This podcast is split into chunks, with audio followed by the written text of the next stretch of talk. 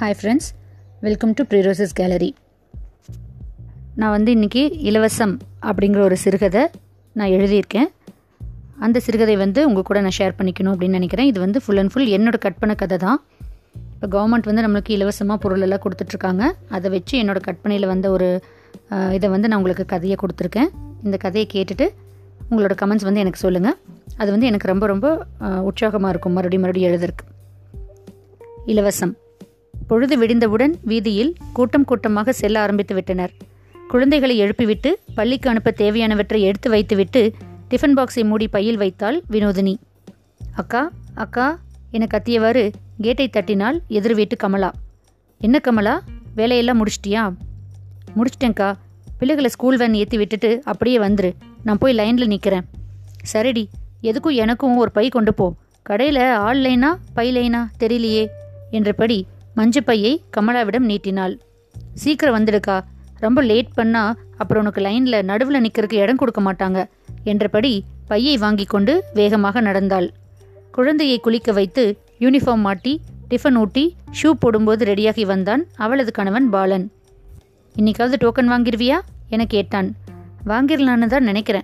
பாத்தீங்கல்ல விடிஞ்சு விடியாததுமா மக்கள் எப்படி போய் கியூவில் நிற்கிறாங்கன்னு என எதிர்கேள்வி கேட்டாள் வினோதினி. பின்ன சும்மாவா? ஆயிரம் ரூபாய் பொங்கல் பரிசுனா எவன் விடுவான்? அந்த பணத்தை வாங்கி எனக்கா தர சொல்கிறேன் பொங்கலுக்கு உங்கள் அம்மா வீட்டுக்கு அதிலே ஸ்வீட்ஸ் வாங்கிக்கோ என்றவனை முறைத்தாள் வினோ. அடடா ரம்பத்தான் விட்டு கொடுக்குறீங்க. காலங்காத்தால வாயை பிடுங்காதீங்க. குழந்தைகளை வேனில் ஏற்றி விட்டுட்டு கிளம்புங்க. நானும் கிளம்புறேன். என கூறியபடி அவர்கள் அனைவரையும் வெளியில் அனுப்பி வீட்டை பூட்டினாள். தெருவில் இறங்கி வாகன இறைச்சலுக்கு இடையே வேகமாக நடந்து ரேஷன் கடைக்கு வந்தாள். இனிப்பை நோக்கி நகரும் எறும்புக்கோடு போல் நீண்ட வரிசை தெரிந்தது. எப்படி இவ்வளவு சீக்கிரம் வந்து நிற்கிறார்கள்? இவர்களுக்கும் குழந்தைகளை பள்ளிக்கு அனுப்ப சமையல் செய்யணும்னு வேலை இருக்குமோ இருக்காதோ என எண்ணியவாறு கமலாவை தேடினாள். தூரத்தில் கமலா கட்டியிருந்த புடவை கலர் தெரிந்தது. வேகமாக கமலாவிடம் நடந்தாள். இவளை பார்த்ததும் வாக்கா பாத்ரூம் போயிட்டு வர இத்தனை நேரமா? என கேட்டவுடன் புரிந்து கொண்டவளாய் ஆமாண்டி வீடு வரைக்கும் போயிட்டு திரும்பி வர வேண்டாமா? அதான் லேட் ஆயிடுச்சு என கூறியபடி லைன் நடுவே புகுந்து கமலாவின் பின் நின்று கொண்டாள்.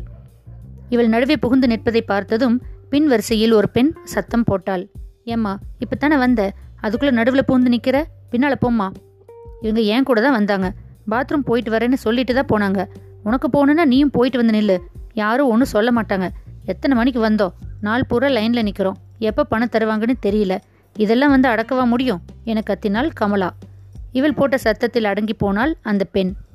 ஏ போது விடுடி என்றாள் வினோ. சும்மா இருக்கா? எப்போ நாம முந்திக்கிட்டு கத்துனாதான் இவளுங்க அடங்குவாங்க. இல்லைன்னா அவ்வளவுதான் என்றாள். மேலும் அந்த பொம்பளை பேரை சொல்லிக்கிட்டு ஏற்கனவே ரெண்டு பேர் லைன்ல குறுக்க வந்துட்டாங்க. இவன் நம்மளை சொல்றா என்றாள் கோவமாக கமலா எப்பவுமே அப்படித்தான் வாய் துடுக்காக பேசுவாள். பிறரிடம் டக்கென்று சண்டை போடுவாள் ஆனால் மிகவும் நல்லவள். வீதியோரம் குப்பை போடுபவர்களை திட்டுவாள். வேகமாக வண்டியில் போகிறவர்களை குழந்தைக்கு விளையாடும் போது மெதுவாக வரத் தெரியாதா? வீடு இருக்கிற இடத்துல இத்தனை வேகமாக போகலாமா? என ஒரு பிடி பிடித்து விடுவாள்.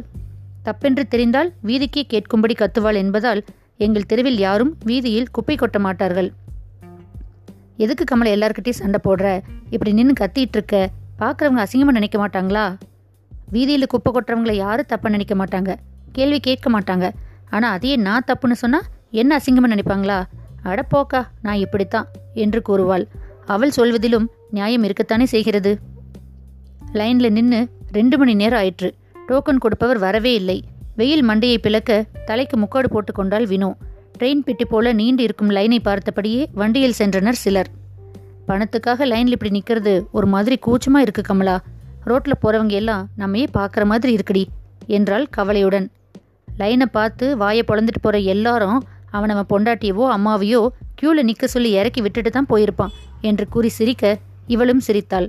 அது மட்டுமல்லாமல் நம்ம வரி பணத்தை தானக்கா இப்படி கொடுக்குறாங்க. அதையே வாங்காம விடணும் என்றாள். தேவை என முடிவுக்கு வந்த மனசு நொண்டிச்சாக்கைத்தானே தேடும். அதுபோல கமலா சொன்னதும் அதையே ஒத்துக்கொண்டு ஆமோதித்தாள். முதல்ல நிற்கிற இரநூத்தி ஐம்பது பேத்துக்கு தான் டோக்கன் அவங்களுக்கு மட்டும்தான் இன்னைக்கு பணம் கிடைக்கும். மீதி நிற்கிறவங்க நாளைக்கு வாங்க என்றார் டோக்கன் கொடுப்பவர். எப்படியோ கமலாவும் வினோவும் அந்த கணக்கிற்குள் வந்துவிட்டதால் டோக்கன் கிடைத்தது. எப்படியும் இன்னைக்கு ஆயிரம் ரூபாய் வாங்கிவிடலாம் என நிம்மதி பெருமூச்சு விட்டனர். நேரம் ஆக ஆக நிற்கவே முடியவில்லை வினோதினிக்கு. கியூ மெதுவாக ஊர்ந்துதான் நகர்ந்தது. இவர்கள் முறை வர எப்படியும் இன்னும் இரண்டு மணி நேரம் ஆகும் என்பதால் வினோதினி சோர்ந்து விட்டதை பார்த்த கமலா நீ வேணா அப்படி போய் கொஞ்ச நேரம் நிழல் உட்கார என்றாள் அக்கறையாக. சரிடி நிற்க முடியல. அந்த கடையில் போய் உட்கார்ந்திருக்கேன். என கூறியபடி சற்று தள்ளி இருந்த டீ கடையில் போய் அமர்ந்தாள். டீக்கடை ஓனர் மணியண்ணன் இவளை பார்த்து சிநேகமாய் சிரித்தார். இவளும் புன்முறுவலுடன் இங்கே கொஞ்ச நேரம் உட்காந்துட்டு போறேன்னா? என்றாள். அவரும் சரி என்பது போல தலையசைத்தார். வினோதினிக்கு இவர் யாரென்று தெரியுமே தவிர அதிகம் பேசியதில்லை. அதனால் அமைதியாக அமர்ந்து வேடிக்கை பார்த்தாள். மணியனன் கடையில் டீ வியாபாரமும் வடை வியாபாரமும் சூடு பிடிக்க தொடங்கியிருந்தது ஏலக்காய் போட்ட டீயின் வாசமும் சூடாக இருந்த வடையின் வாசமும் பசியை தூண்டியது. மணியண்ணன் முதலில் போட்ட வடைகளில் ஒன்று எடுத்து சற்று தள்ளி வைத்திருந்த தட்டில் பீத்து வைத்தார். இதற்காகவே காத்திருந்தது போல ஒரு காகம் வந்து வடையை சாப்பிடத் தொடங்கியது. வினோவும் தினமும் காகத்துக்கு சாதம் வைப்பாள். முதலில் நம் தட்டில் சாதம் வைக்க வந்தாலோ அல்லது கதவு பக்கம் வந்தாலோ பறந்துவிடும் காக்கை நாளடைவில் அது உணவு உண்ணும்போது வினோ நடுவில் வந்து கை நீட்டி சாதம் வைத்தாலும் பயப்படாமல் சாப்பிட ஆரம்பித்தது. ஆடி அமாவாசை என்று விதவிதமாக படையலிட்டு காத்திருந்த போது வந்த காக்கை சற்று நேரம் அந்த படையலையே சுற்றி சுற்றி பார்த்தது வேடிக்கையாக இருந்தது. இதில் எதை முதலில் சாப்பிடலாம்? என செலக்ட் செய்கிறதோ என்று பேசிக்கொண்டனர் குழந்தைகள். காகம் மட்டுமல்ல அணில் மற்றும் பெயர் தெரியாத பறவைகளும் வந்து உணவு உண்ணும். அதை பார்த்து கொண்டிருந்தால் மனசு லேசாகிவிடும். வினவும் அந்த பறவைகளை ரசித்து பார்ப்பாள். அணில்கள் ஒன்றை ஒன்று துரத்தி விளையாடுவதை பார்த்தால் கவலையெல்லாம் மறந்து போகும். அன்றும் மணியண்ணன் கடையிலும் காகம் வடையை சாப்பிடுவதை வேடிக்கை பார்த்து கொண்டிருந்தவளை கமலதான் நினைவுக்கு கொண்டு வந்தாள். அக்கா வடையும் டீயும் சாப்பிட்றியா? என கேட்டுவிட்டு பதிலுக்கு காத்திருக்காமல் மணின நாலு வடை ரெண்டு டீ கொடுங்க என்றாள். அப்போதுதான் கமலாவை பார்த்தவர் வா கமலா டோக்கன் வாங்கிட்டியா? இன்னைக்கு உனக்கு கொடுத்துடுவாங்களா? ஆமாண்ண ஆனால் ரொம்ப லேட் ஆகும் போல. இன்னைக்கு எங்கள் எல்லாருக்கும் மதிய சாப்பாடே உங்கள் கடை வடையும் டீயும் தான் என்றவளிடம் வடையையும் டீயையும் நீட்டினார். என்ன இன்னைக்கு வியாபாரம் அமோகமாக நடக்குது போல? அட ஏம்மா நீ வேற? என அழுத்து கொண்டார். உங்கள் கடை கீரை வடையும் உளுந்து வடையும் அடிச்சுக்க முடியுமா? மதியத்துக்குள்ளே பத்து பன்னெண்டு வடை உள்ள தள்ளிட மாட்டேன். எட்டு ஊருக்கும் கேட்குமாறு கூறினாள். அவளிடம் தலையை ஆட்டியபடியே காரியத்தில் கண்ணாய் இருந்தார் மணியண்ணன். லைனில் நின்றிருந்த கூட்டம் மெதுவாக மணியண்ணனின் வடையையும் டீயையும் காலி செய்ய துவங்கியிருந்தது. பாத்தியாக்கா இதுக்குத்தான் கீரை வட உளுந்து வடைன்னு சத்தமா பேசி இவங்களை உசுப்பி விட்டேன். ஏதோ என்னால மணியண்ணனுக்கு செய்ய முடிஞ்ச உதவி. அவருக்கு ரெண்டு வியாபாரம் ஆகும்ல. அப்புறம் நம்ம மக்களுக்கு எப்பவுமே அடுத்தவன் சேர்றதைத்தான் தானும் செய்யணும்னு தோணும். இப்போ புடவை கடையில் நம்ம கையில் இருக்கிறத விட பக்கத்து பொம்பளை செலக்ட் பண்ணுறது பிடிக்கும்ல? அது மாதிரி என்றாள். எனக்கு கமலாவை பார்க்க பார்க்க ஆச்சரியமாக இருந்தது. வாழ்க்கையின் நெளிவு சுழிவுகளையும் மக்களின் மனதையும் எப்படி தெரிந்து வைத்திருக்கிறாள்? ஒரு வழியாக பொங்கல் பரிசையும் ஆயிரம் ரூபாயையும் வாங்கி கொண்டு வந்தனர். இருவர் முகத்திலும் சந்தோஷம் என்னவோ சாதித்த பெருமிதம். பேசிக்கொண்டே வந்தபோது ஆலமரத்தடியில் அழுக்கு துணிப்பையோடும் நான்கு ஐந்து தண்ணீர் பாட்டில்களோடும் அமர்ந்திருந்தாள் அந்த பெண். வயது முப்பத்தி ஐந்து மதிக்கலாம். அவள் இந்த ஏரியாவுக்கு வந்து ஒரு எட்டு மாதங்கள் இருக்கும். வரும்போது நன்றாகத்தான் வந்தாள்.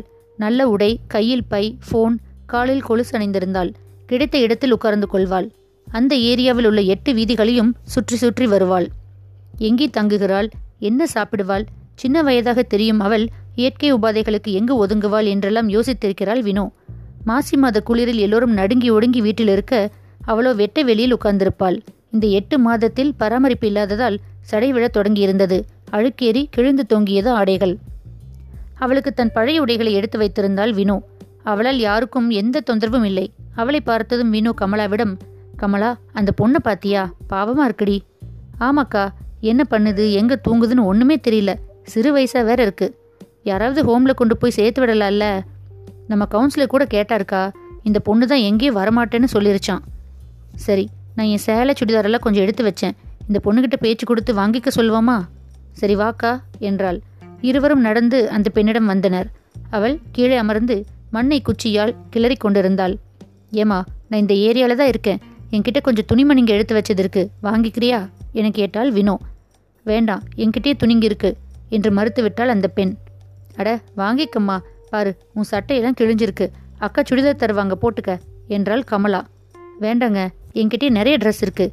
ஏற்கனவே என்கிட்ட இருக்கும்போது நீங்க சும்மா தானே தரீங்கன்னு வாங்கிட்டா எனக்கு அது சும தானே? என்றாள். இருவரும் வாயடைத்து நின்றனர். மேலும் ரெண்டு பேரும் கால் கிடக்க நின்றுட்டு வரீங்க.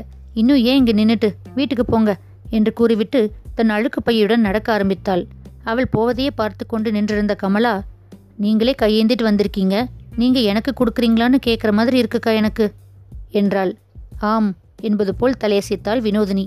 இப்போது அந்த பெண் இருவரின் பார்வையிலும் மிக அழகாக தெரிந்தாள். இலவசம் சிறுகதை முடிஞ்சிருச்சு. இந்த கதை பற்றின கமெண்ட்ஸை வந்து நீங்கள் எனக்கு சொல்லுங்கள் இதில் குறை இருந்தாலும் சரி நிறைய இருந்தாலும் சரி கண்டிப்பாக நீங்கள் சொல்லணும்னு நான் உங்களை கேட்டுக்கிறேன். மீண்டும் வேறொரு கதையில் சந்திக்கிறேன். நன்றி வணக்கம்.